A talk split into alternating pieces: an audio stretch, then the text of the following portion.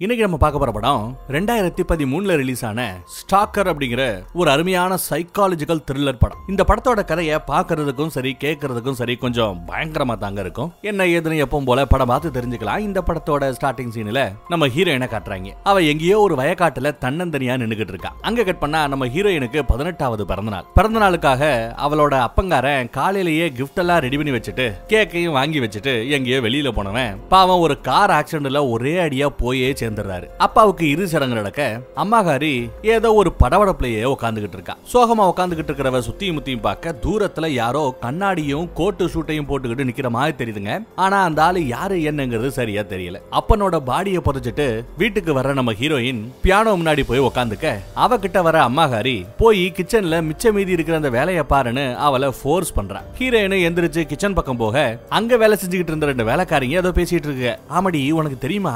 அந்த அப்பங்கார அப்பங்காரனுக்கு நடந்த ஆக்சிடென்ட் ரொம்பவே வித்தியாசமா இருக்கு விசித்திரமா இருக்கு. பாவம் நம்ம ஹீரோனுக்கு தான்.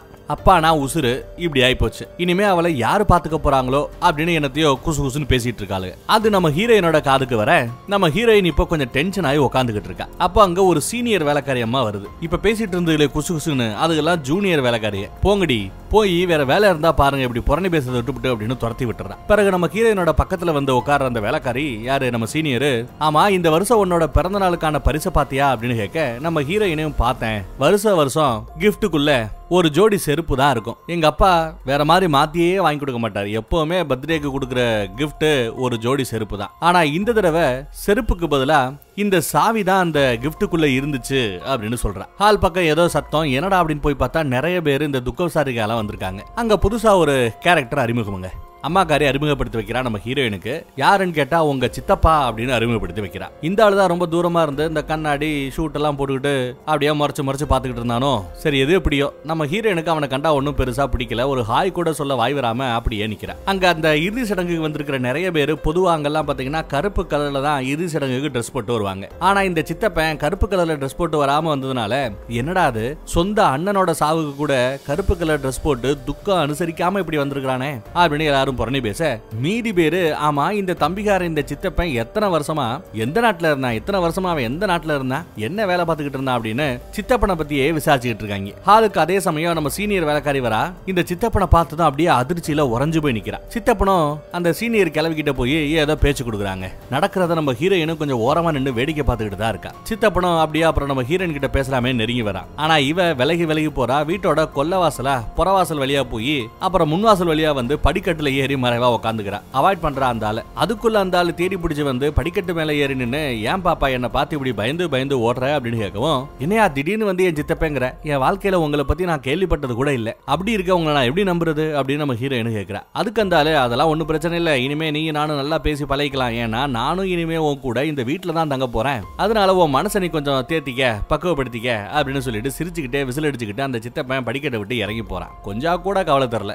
அடுத்த நாள் காலையில் நம்ம ஹீரோயின் எந்திரிச்சு பார்க்க சித்தப்பன் வீட்டுக்கு வெளியில ஏதோ புல்லெல்லாம் வெட்டிக்கிட்டு இருக்கான். அப்புறம் பார்த்தா மறுபடியும் சித்தப்பன் அந்த வேலைக்கார கிளவியும் தனியா நின்று பேசிட்டு இருக்கு. என்ன பேசிட்டு இருக்காங்க அப்படின்னு பார்த்தா இதை பார்ப்பா இனிமே உனக்கு என்னால உதவி எல்லாம் செய்ய முடியாது. வருஷ கணக்கா உனக்கு தகவல் சொல்லி சொல்லி நான் ஓஞ்சு போயிட்டேன். அப்படின்னு நம்ம கிளவி எரிச்சலோட சித்தப்பன் கிட்ட பேசிக்கிட்டு இருக்க அதை நம்ம ஹீரோயும் தூரமா நின்று கவனிக்கிறான் என்ன நடக்குதுன்னு புரியாம இவங்க கிளம்ப? அதே சமயம் அங்க இவங்களோட அம்மா வர.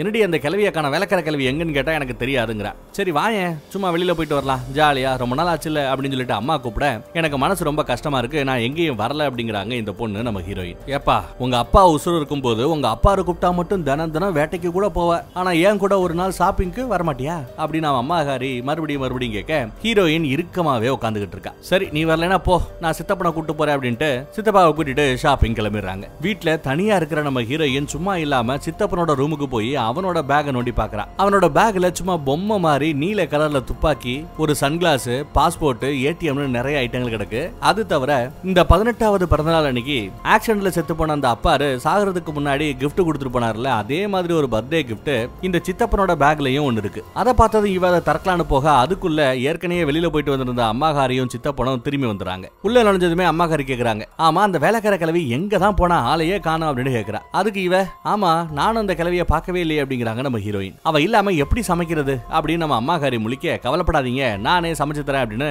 நம்ம சித்தப்பன் கொஞ்சம் பெருந்தன்மையா சொல்றேன். சமைக்க தெரியுமா? அது அதுக்கப்புறம் அம்மாகாரி சித்தப்பங்க வந்து உனக்கு ஆசையா ஐஸ்கிரீம் எல்லாம் வாங்கி வந்துட்டு இருக்காரு இந்தா சாப்பிடு அப்படின்னு அம்மாகாரி பொண்ணுகிட்ட கொடுக்க அவ சார மாட்டேங்கிறா சரி அப்புறம் சாப்பிட்டுக்கலாம்னு சொல்லிட்டு ஐஸ்கிரீம் எடுத்துட்டு கொண்டு போய் ஃப்ரீசர்ல வைமா அப்படின்னு நம்ம சித்தப்பன் சொல்றான். ஆனா நம்ம ஹீரோயின் நின்ன இடத்த விட்டு நகரலையே. அவன் அப்படியே முறைச்சுக்கிட்டே நிக்க.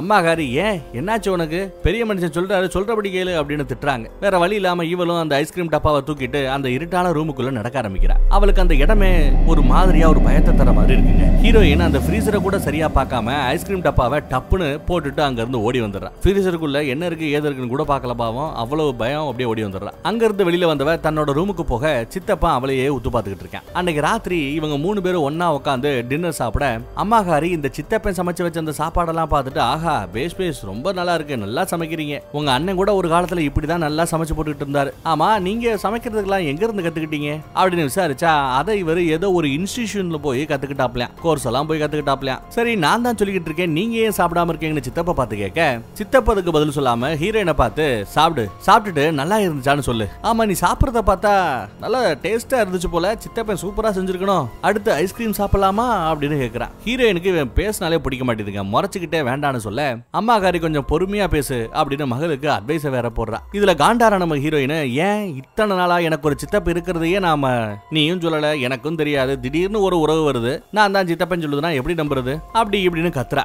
அதுக்கு அம்மா ஹரி என்னம்மா பண்றது? அவர் வேலை எப்படி? உலகம் முழுக்க சுத்திக்கிட்டே திரிவாப்ல உங்க அப்பா கூட இந்த பயல யார சித்தப்பனை வந்து அடிக்கடி வீட்டுக்கு வா வீட்டுக்கு வான்னு கூட்டுட்டே இருப்பா தெரியுமா? அப்படின்ற மாதிரிலாம் சொல்றாங்க. சித்தப்பனம் ஆமா ஆமா. என்ன எத்தனை தடவை வீட்டுக்கு கூட்டிருக்கா தெரியுமாலாம் சொல்ல. அதுக்குள்ள அந்த அம்மாகாரி செத்து போனால பத்தி ஏன் அடிக்கடி மறுபடியும் மறுபடியும் பேசிட்டு இருக்கீங்க? அப்படின்னு சொல்லிட்டு விறுவிறுன்னு அந்த அம்மா எழுந்திரிச்சு போயிடுதுங்க. அவ போன பிறகு சித்தப்பு கூட தன்னந்தரியா நம்ம ஹீரோயின் சிக்கிறா. ஒரு கிளாஸ்ல ஒயின் எடுத்து கொடுத்து வாயேன் சாப்பிட்டுட்டு ரொம்ப ஃப்ரெண்டா இருக்கலாம் அப்படின்னு கேக்குறான் அந்த ஒயினையும் வாங்கி குடிக்கிறா. குடிச்சிட்டு கூட ஒயினை குடிச்சேன்றதுக்காக நீயும் நானும் ஃப்ரெண்டாக போறது இல்லை அப்படின்னு சொல்கிறேன் என்னம்மா என்ன பார்த்து இப்படி சொல்லிட்டேங்கிற மாதிரி அவன் கொஞ்சம் ஓவரா சீனை போட? ஆமா நீங்க தான் என் ஃபேமிலியில் ஒரு ஆளாச்சுல்ல சித்தப்பனாச்சுல்ல அப்படின்னு ஏதோ மஞ்ச புகழ்ச்சி அணியில பேசுற மாதிரி இருக்கு. அடுத்த நாள் நம்ம ஹீரோயின் ஸ்கூலுக்கு கிளம்பி போக அங்க பார்த்தா ஏதோ பெயிண்டிங் கிளாஸ் எல்லாம் நடத்திட்டு இருக்காங்க. அந்த கிளாஸ்ல ஒருத்தன் நம்ம ஹீரோயினையே ட்ரெஸ் இல்லாத மாதிரி பின்னாடி இருந்தே படம் வரைஞ்சு அந்த பெயிண்டிங்கையும் நம்ம ஹீரோயின்ட்டே கொண்டு போய் நீட்ட அவன் எதுவுமே சொல்லாம பல்ல கடிச்சுக்கிட்டு அமைதியா இருக்கிறான். அதே கிளாஸ்ல இருக்கிற இன்னொருத்தன் இதை கவனிச்சிடுறாங்க. அன்னைக்கு ஸ்கூல் முடிஞ்சு நம்ம ஹீரோயின் வெளியில வர அந்த சித்தப்பு அவளை பிக்கப் பண்ண சன் கிளாஸ் எல்லாம் போட்டுக்கிட்டு ரெடியா காத்துக்கிட்டு இருக்காரு. ஆனா இவளுக்கோ அந்த ஆள் கூட போறதுக்கு விருப்பம் இல்லாம ஸ்கூல் பஸ்ல ஏறிக்க சித்தப்பனும் அப்படியே ஃபாலோ பண்ணிட்டே போறான். பஸ்ல இருக்கிற மத்த பொண்ணுங்கெல்லாம் பார்க்க ரொம்ப ஹேண்ட்ஸமா இருக்கிற நம்ம சித்தப்பாவையே சைட் அடிச்சுட்டே வர இந்த பொண்ணு மட்டும்தாங்க. அவன் பக்கம் முகத்தை கூட திருப்பாம உட்காந்துக்கிட்டு இருக்கா.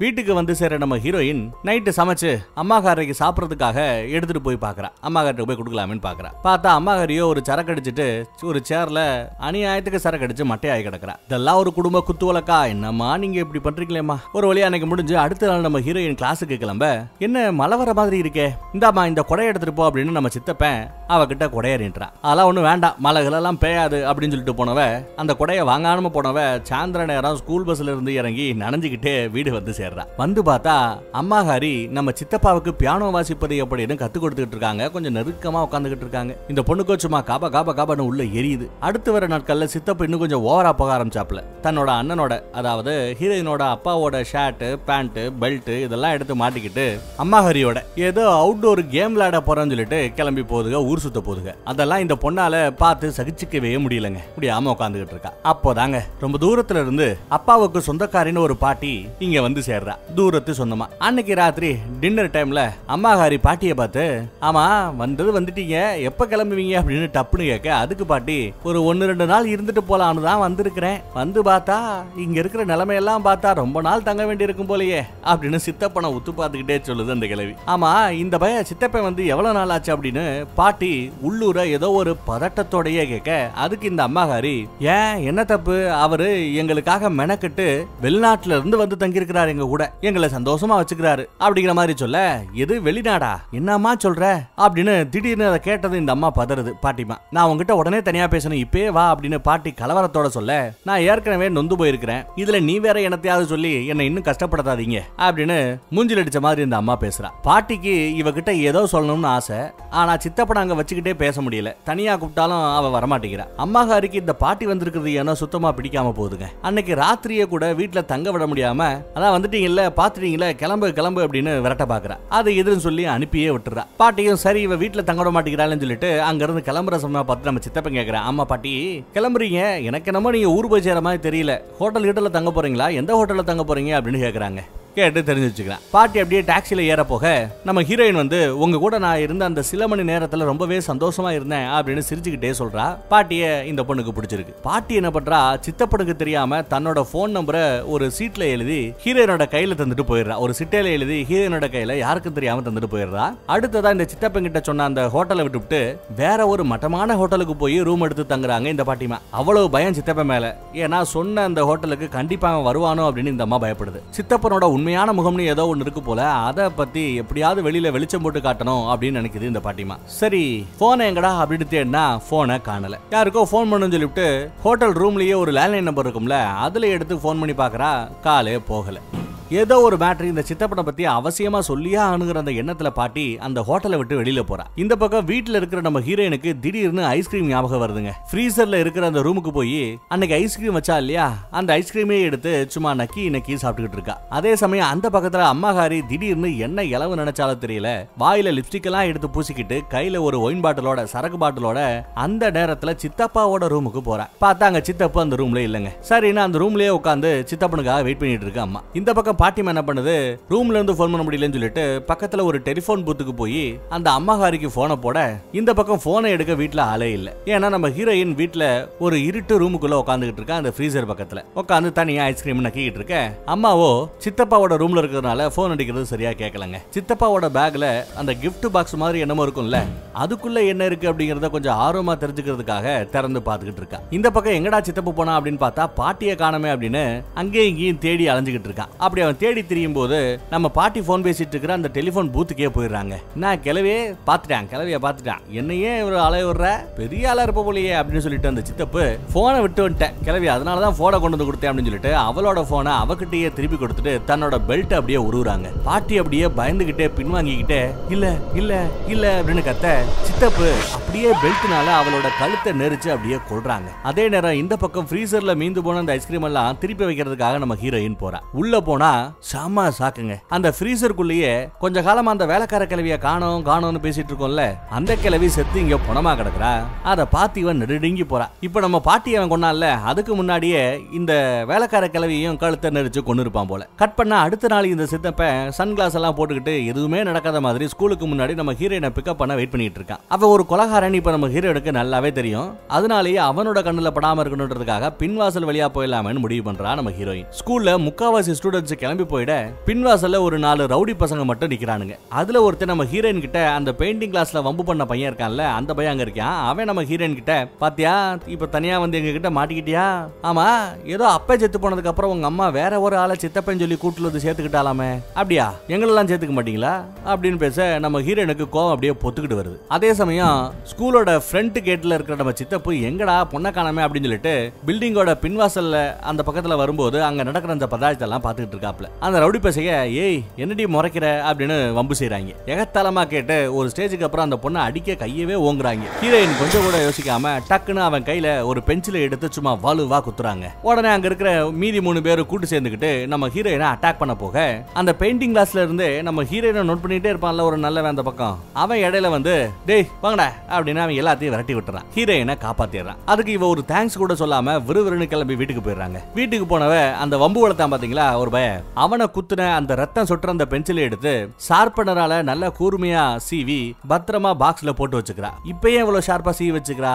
இத ஒரு ஆயுதமா யார குத்த போறா அப்படிங்கிறது தெரியல. இருந்தாலும் சேஃப்டிக்கு ஒரு ஆயுதமா பென்சில் அந்த பொண்ணு பயன்படுத்துறா. அடுத்ததா நம்ம ஹீரோயின் கொஞ்ச நாளைக்கு அப்புறம் நிம்மதியா அந்த பியானோவை வாசிக்கலாமே அப்படின்னு போக அங்கேயே அந்த சித்தப்பு வந்துடுறாங்க. பியானோ வாசிக்கவே தெரியாதுன்னு பீலா விட்டுட்டு இருந்த சித்தப்பன் நம்ம ஹீரோயினோட போட்டி போட்டுக்கிட்டு வாசிக்க ஆரம்பிக்க ஹீரோயினை விட்டு கொடுக்காம வாசிக்கிறா. அப்படியே பயங்கரமா பியானோலயே வாசிச்சு சண்டை கொடுக்குறாங்களாம் ரெண்டு பேரும் ஒரே நேரத்தில் அந்த பியானோவை வாசிக்க சித்தப்பன் வாசிக்கிற அந்த மியூசிக்கு நம்ம ஹீரோயினோட மூளைக்குள்ளேயே போய் என்னமோ பண்ணுதுங்க வசியம் பண்ணுதுங்க. சித்தப்பு சட்டுன்னு மியூசிக் வாசிக்கிறத நிறுத்திட ஹீரோயினும் டக்குன்னு கையை எடுத்துறான் சித்தப்ப அப்படியே இந்த பொண்ணோட முகத்தையே உத்து பார்த்துக்கிட்டே அவளை டெரிங்கி போறான். பின்ன அடுத்த செகண்டே அந்த இடத்துல இருந்து காணாமவும் போயிடுறாங்க. எங்கடா போனா அப்படின்னு தெரியல. அத்தோட நம்ம ஹீரோயின் தன்னோட ரூமுக்கு ஓடி போய் படுத்துக்கிறான். திடீர்னு பார்த்தா கொஞ்ச நேரத்துக்கு அப்புறம் கீழே இருந்து பாட்டு சத்தமா கேட்க ஆரம்பிக்கிட்டுங்க ஹீரோயினும் என்னன்னு எந்திரிச்சு போய் பார்க்க அம்மா சித்தப்ப கிட்ட பேசுறா நீங்க வந்து ரொம்ப நாள் நாள் ஆயிடுச்சு. உன்னை போக சொல்ல எனக்கு மனசே இல்ல. நீ உண்மையிலேயே என் புருஷனோட தம்பி தானான்னு எனக்கு தெரியல. நீ யாரா இருந்தாலும் அதை பத்திய கவலையும் எனக்கு இல்ல. அப்படி இப்படின்னு டயலாக் விட்டுக்கிட்டே இருக்கா. கொஞ்சம் ஓவரா ஒட்டுறாங்க. சித்தப்பு அங்க வந்து நிக்கிற இந்த பொண்ணையும் பார்த்துட்டு கண்டு காணாத மாதிரியே போய் அந்த அம்மாகாரி கூட கொஞ்சம் நெருக்கமா டான்ஸ் ஆடிக்கிட்டு இருக்கான் அடுத்ததா பெருசு ரெண்டு ஒருத்தர் மாதிரி ஒருத்தர் கிஸ் பண்ணிக்கிட்டு இன்னும் கொஞ்சம் நெருங்க அத கண்ணால அந்த கன்றாவிய பார்க்க முடியாத நம்ம ஹீரோயின் அப்படியே தலைதறிக்க அங்க இருந்து ஓடுறா. அவ ஓடுறது இந்த சித்தப்பங்காரன் கவனிக்கிறாங்க. வேக வேகமா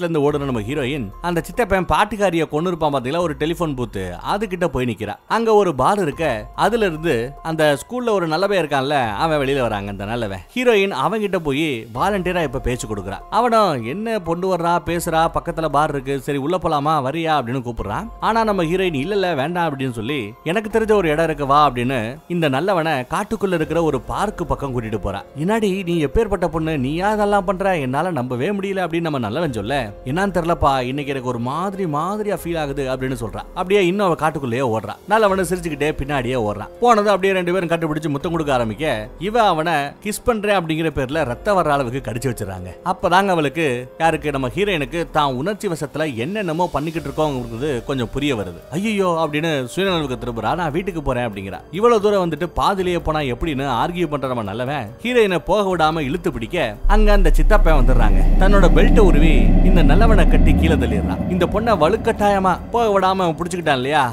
அதுக்காக நல்லவன் மேல செம காண்டுல இப்ப ஹீரோயின் இருக்கா. ஏதோ கூப்பிட்டு வந்தா சரி நடுவுல வேண்டாம்னு சொன்னா விட வேண்டியதானே அதை விட்டுட்டு என்ன வலுக்கட்டாயமா அபியூஸ் பண்ண பாக்குறியா? அப்படின்னு சொல்லி அவன் நெஞ்சிலேயே சும்மா நாலு மிதி நங்கு நங்குன்னு மிதிக்கிறா. யாரு மேல? அந்த நல்லவன் மேல. நோ மீன்ஸ் நோ அப்படிங்கிறா. அதுக்கு பிறகு என்ன நடந்துச்சுன்னு தெரியலங்க. சித்தப்பனும் இந்த பொண்ணும் கிளம்பி வீட்டுக்கு வந்துடுறாங்க. காட்டுல இருந்து வீட்டுக்கு வந்து இவன் நேரா குளிக்க போறான். குளிக்கிறதுக்காக ஷவர்ல நின்னவ காட்டுல நடந்து முடிஞ்சதையே நினைச்சு கதறி கதறி அழுகுறாங்க. அப்படியே கட் பண்ணி காட்டுல என்ன நடந்துச்சு அப்படின்னு பார்த்தோம்னா இந்த பொண்ணு நல்லவனை நல்லா உரைக்க அவன் இவளோட காலை பிடிச்சு அப்படியே இழுத்து கீழே தள்ளி விட்டுறான். கீழே விழுந்த அந்த பொண்ணு மேல இந்த நல்ல வயவுல ஏறி அப்படியே அட்டாக் பண்ண பார்க்க ஓரமா நின்றுட்டு இருந்த சித்தப்பன் பெல்ட்டால அவனோட கழுத்தை பிடிச்சு அப்படியே தூக்கி கழுத்து எலும்ப மடக்குன்னு அப்படியே முறிச்சு சாகடிச்சு நம்ம ஹீரோயின் மேலேயே பாடியை போட்டுறான். அதை பார்த்து நம்ம ஹீரோயின் ஆணு வாய பழக்க அடுத்து என்ன சித்தப்பு அந்த நல்ல பயலோட டெட் பாடியை தூக்கிட்டு போய் வேற ஒரு இடத்துல போடுறான். அப்புறம் இந்த பொண்ணோட கையிலேயே இந்த பயலை புதைக்கிறதுக்காக மண்வெட்டியை கொடுத்து சித்தப்பு குழி தோண்ட சொல்ல இவளும் அதே போல குழி தோன்றா சித்தப்ப அந்த பயல புதைச்சுக்கிட்டு இருக்க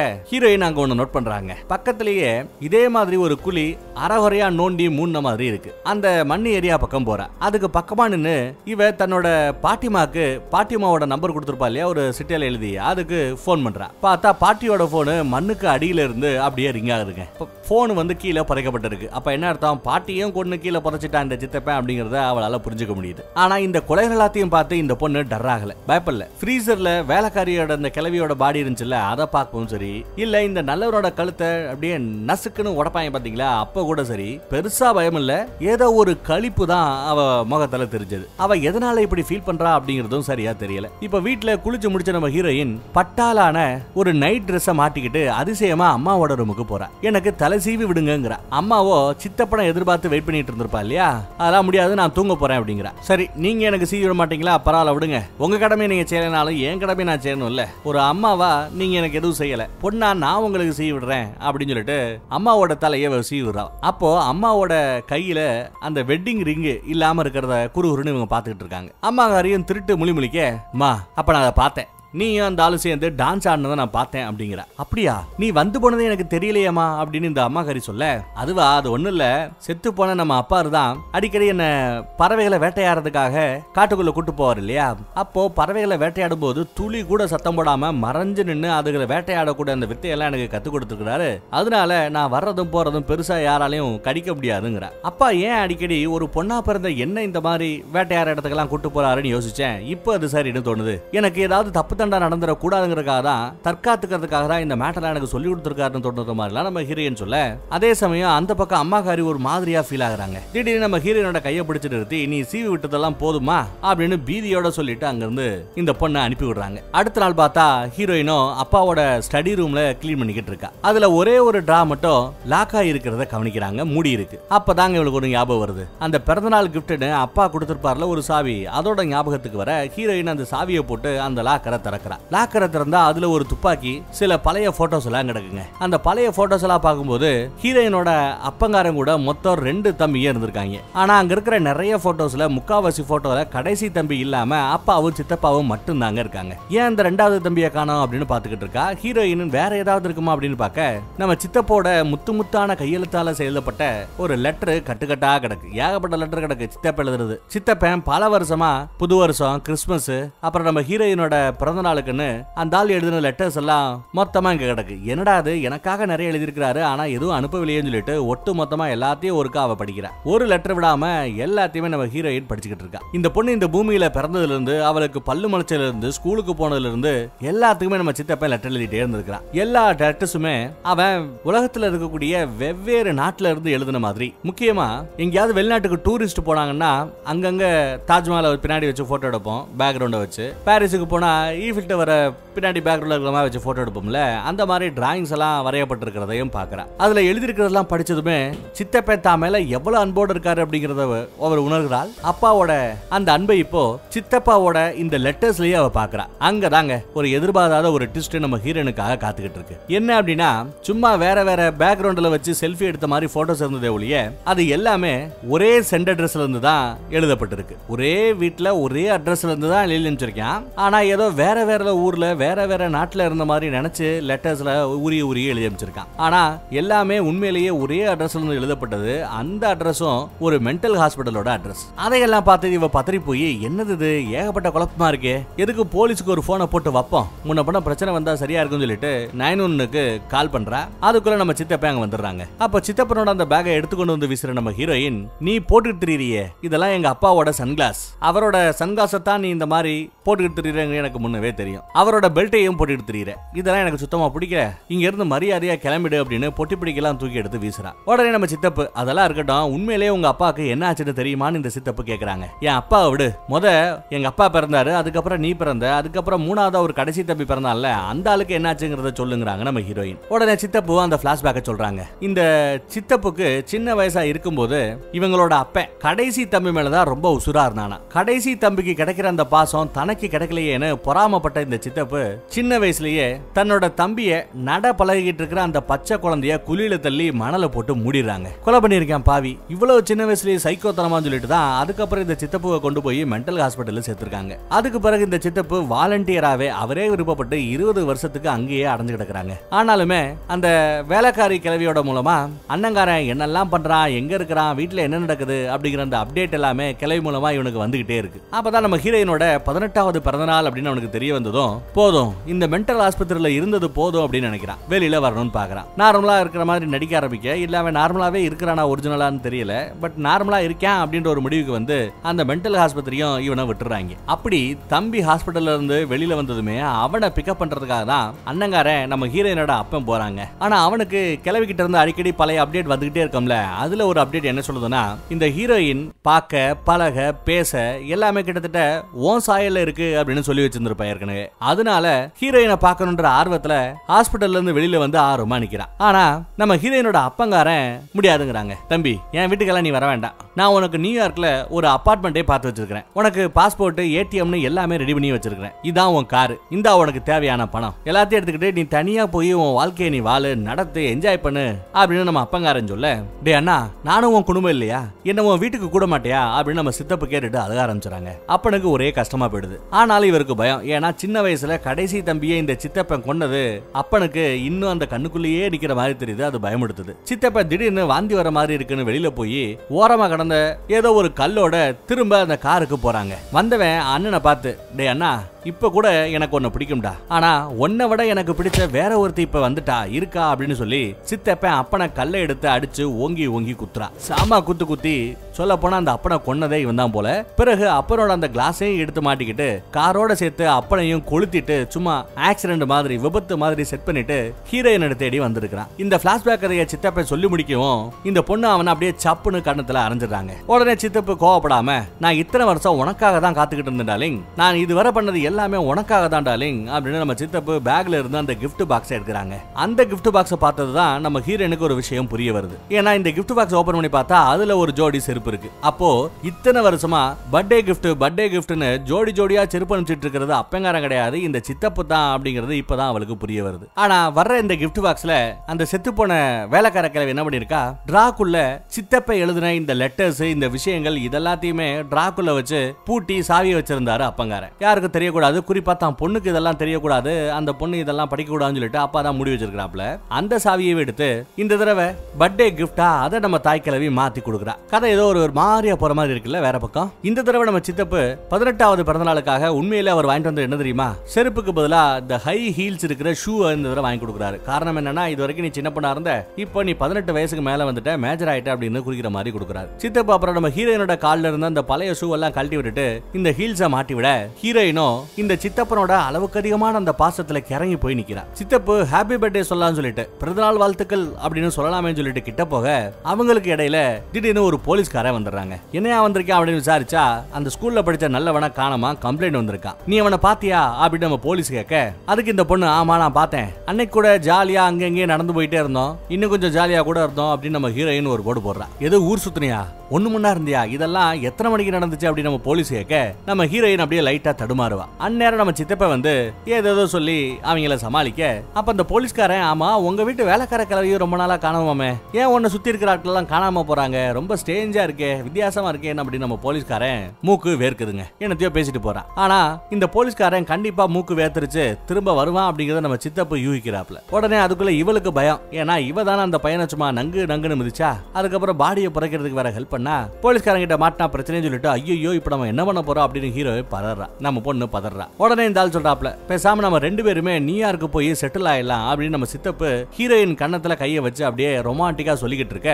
அதை இந்த அம்மா காரி பாத்துறாங்க ஹீரோயினோட கால்லையும் அந்த ஹை ஹீல்ஸ் போட்ட ஒரு புது ஷூ இருக்கு இல்லையா அதை பார்த்ததுமே அம்மாகாரி முகமெல்லாம் அப்படியே கோவத்துல செவக்க ஆரம்பிக்குது. இதெல்லாம் பார்த்ததும் தனக்கு போட்டியா தான் பொண்ணே வந்துடுறாளே அப்படின்னு தன்னோட சக்காலத்தியா தான் பொண்ணையே நினைக்கிறவ அப்பாவோட டெஸ்க்ல இருந்த புக்ஸ் அப்பாவுக்கு பிடிச்ச ஐட்டங்கள் அப்பாவும் இந்த பொண்ணு சேர்ந்து வேட்டையாடின அந்த பறவைகள் சொல்லிட்டு பொண்ணுக்கு பிடிச்ச எல்லா ஐட்டங்களையும் அப்பாவோட நினைவகமா இருக்கிற அந்த ஐட்டங்கள் எல்லாத்தையுமே எடுத்து நெருப்புல போட்டு கொளுத்துது இந்த கொடுமைக்கார அம்மாக்காரி இதெல்லாம் ஒரு பக்கம் நடந்துட்டு இருக்க இந்த பக்கம் சித்தப்பனோட மடியிலேயே உட்காந்து அந்த பொண்ணு பியானோ வாசிச்சுட்டு இருக்க அம்மாகாரிக்கு அப்பதான் நாம எவ்வளவு பெரிய தப்பு பண்ணிக்கிட்டு இருக்கோம் அப்படிங்கிறதே புரியுதுங்க. ஹீரோயின் அந்த பியானோவை வாசி முடிச்சிட்டு வர இப்போ அம்மா பொண்ணை பார்த்து பேசுறா. இங்க பாருமா நீ பதினெட்டு வயசுக்கு மேல ஆயிடுச்சு மேஜர் ஆயிட்ட. ஆனா நான் பண்ண தப்பையே நீயும் பண்ணாத. இதே மாதிரி போனேன்னா ஏ வாழ்க்கை மாதிரியே ஓ வாழ்க்கையும் சுக்குடுறா போயிடும் அப்படின்னு நம்ம அம்மாக்காரி அட்வைஸ் பண்றா. ஹீரோயினோ எந்த சலனமும் இல்லாம அப்படியே சில மாதிரி நிக்க அம்மாக்காரி அந்த சித்தப்பன் கிட்ட தனியா பேசணுங்கிறா. இவனும் சரின்னு அந்த அம்மாக்காரி கூட தனியா பேசுறதுக்கு போவான் பட் அதுக்கு முன்னாடியே என்னோட ஐட்டங்கள் எல்லாத்தையும் எடுத்து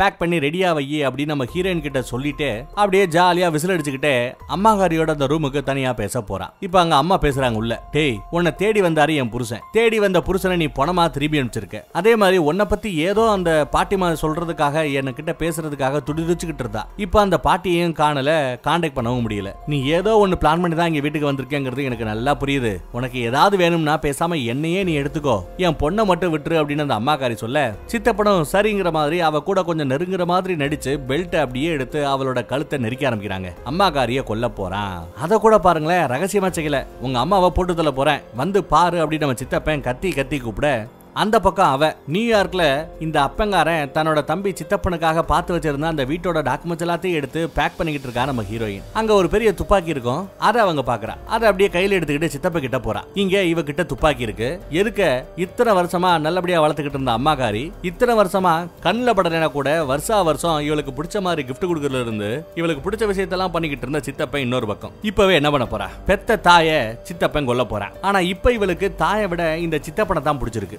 அதுக்காக தாயை சாக விடுவாளா ஒரு முடிவு எடுக்கிறா டப்புன்னு அந்த துப்பாக்கி எடுத்து சித்தப்பனோட நெத்தி பொட்டிலேயே வச்சு டம்னு சுட்டுறாங்க. அது அவனோட நெத்தி பொட்டை தொலைச்சிட்டு ஜன்னல் கண்ணாடியை ஓட்ட போட்டுட்டு அப்படியே வெளியில போகுது. சித்தப்ப மூஞ்சில இருந்து அப்படியே ரத்தம் தெரிக்குதுங்க. மூஞ்சி என்ன மூளையில இருந்து ரத்தம் அப்படியே வடிஞ்சு ஒழுக ஆரம்பிக்குது. இவ்வளவும் பண்ணவ அதுக்கப்புறமா அவன் கிட்ட போய் அவனோட பாடியில இதய துடிப்பு இருக்கா அப்படிங்கறத செக் பண்ணி கன்ஃபார்ம் பண்ணிக்கிறா. போயிட்டானா அப்படிங்கறத கன்ஃபார்ம் பண்ணிக்கிறா. அம்மாக்காரி ஜஸ்ட் மிஸ்ல சித்தப்ப இருக்குன்னு இருக்குல கடைசி செகண்ட்ல உயிர் தப்பிச்சு அப்படியே ஒரு மாதிரி மிரட்சியோட தம்பியோட உட்காந்துக்கிட்டு இருக்க. இந்த பொண்ணு அம்மாவையே கடைசியா ஒரு தடவை மறைச்சு பாக்குறாங்க. அம்மாகாருக்கு இப்ப பயம். எங்க இவன் நம்மளையும் கொண்டுடுவாளோ அப்படின்னு கண்ணுல அந்த மரண பயம் தெரியுது. கட் பண்ணா அடுத்த நாள் விடியல்ல இந்த அம்மாகாரி பித்து பிடிச்ச மாதிரி பெட்லயே படுத்து கிடக்கா. அப்படியே இந்த பக்கம் நம்ம ஹீரோயின் செத்து போன அந்த சித்தப்பனோட பாடிய புதைச்ச இடத்தையும் காட்டுறாங்க. எந்த இடத்துல புதைக்கணும் வைக்கணும்ன்ற எல்லாத்தையுமே சித்தப்பன் தான் ஏற்கனவே சொல்லி கொடுத்துட்டானே. அடுத்து நம்ம ஹீரோயின் பெட்டி படிக்கையோட ஒரு கார்ல ஏறி அந்த வீட்டை விட்டு கிளம்ப. இடையில கெட்ட நேரம் அந்த போலீஸ்காரன் வர்றாங்க. வந்து என்னமா நீ? ரொம்ப ஃபாஸ்டா போய் பண்ணிக்கிட்டு இருக்க என்ன மேட்ரு அப்படின்னு விசாரிக்கிறான். அதுக்கு நம்ம ஹீரோயின் கொஞ்சம் கூட சலனப்படாம இந்த தோட்டத்து செடிகள் எல்லாத்தையும் வெட்டுவாங்க பாத்தீங்களா ஒரு பெரிய கத்திரிக்கோலை வச்சு. அதை எடுத்து அந்த ஆளோட கழுத்துல சிரிச்சுக்கிட்டே சொருகி விட்டுறா கொலை செய்யறங்கிறதே அவளுக்கு தெரியல. அந்த அளவுக்கு ரொம்ப ஈஸியா ஏதோ டீ சாப்பிட்ற மாதிரி கொலை பண்ணிட்டு இருக்கா. போலீஸ்காரனும் வழியில அப்படியே தட்டு தடுமாறி அந்த ரோடெல்லாம் விட்டு வயக்காட்டு பக்கத்துல போய் விழுந்து அவகிட்ட இருந்து தப்பிக்க பார்க்க இப்பதான் யாரும் இல்லாத இடத்துல வசமா மாட்டிக்கிட்டான் இல்லையா? துப்பாக்கி எடுத்து பட்டுன்னு சுட்டுறாங்க அந்த போலீஸ. ரத்தம் தெரிச்சு அந்த இடமே வயக்காடா இருந்தது ரத்த காடா மாறுது. இவன் மேல சந்தேகப்பட்ட ஒரே ஆள் இந்த போலீஸ்காரன். அவனையும் போட்டு தள்ளிடுறான். ஒரு வழியா சாட்சியே இல்லாம தனக்கு வேண்டாத ஆட்கள் எல்லாரையும் போட்டு தள்ளிட்டோம் அப்படிங்கிற அந்த கழிப்போட அந்த சிரிப்போட அவன் அங்கிருந்து கிளம்புற மாதிரி காமிச்சு இந்த படத்தை இந்த இடத்துல இருந்து முடிக்கிறாங்க. ஆக்சுவலா இந்த சீனை தான் நம்ம படத்தோட ஸ்டார்டிங் சீன்லயே காட்டியிருப்பாங்க. என்னதான் இந்த படத்துல சொல்ல வராங்க அப்படின்னு பார்த்தா இவங்க குடும்பத்திலேயே இந்த ஜீன் வயசுலயே இங்கேயோ ஏதோ ஒரு இடத்துல ஒரு பிரச்சனை இருந்திருக்கு. சைக்கோ குணம் இந்த பரம்பரையில நிறைய பேருக்கு அப்பப்ப வந்து வந்து போயிருந்திருக்கு. அப்படிதான் நம்ம சித்தப்பனுக்கும் அந்த சைக்கோ கொலை வெறி வந்திருக்கு. அது ஒரு வியாதி மாதிரி சைக்கோங்கிறது ஒரு வியாதி மாதிரி. அந்த வியாதியில வச்சு கஷ்டப்பட்டு இருந்தால்தான் கூட பிறந்த தம்பியே கொன்னுட்டு அந்த மென்டல் ஆஸ்பத்திரியிலேயே கிடந்தான். வேலைக்காரி கூட லெட்டர் போடும்போது உங்களை மாதிரியே இந்த பொண்ணு இருக்கான்னு சொல்றத வச்சு பார்த்தா மேபி இவளுக்கும் அந்த சைக்கோ வியாதி ஜீன் வழியா வந்திருக்கும் போல. பதினெட்டு வயசுக்கு மேலதான் அது முழுக்க முழுக்க வெளிப்பட ஆரம்பிச்சிருக்கு. இனி இவளோட ஆட்டம் தொடரும். எவ்வளவு பேரை போட்டு தள்ள போறாளோ? சரி அப்புறம் என்ன? வேற ஒரு நல்ல படத்துல மறுபடியும் சந்திப்பான் பை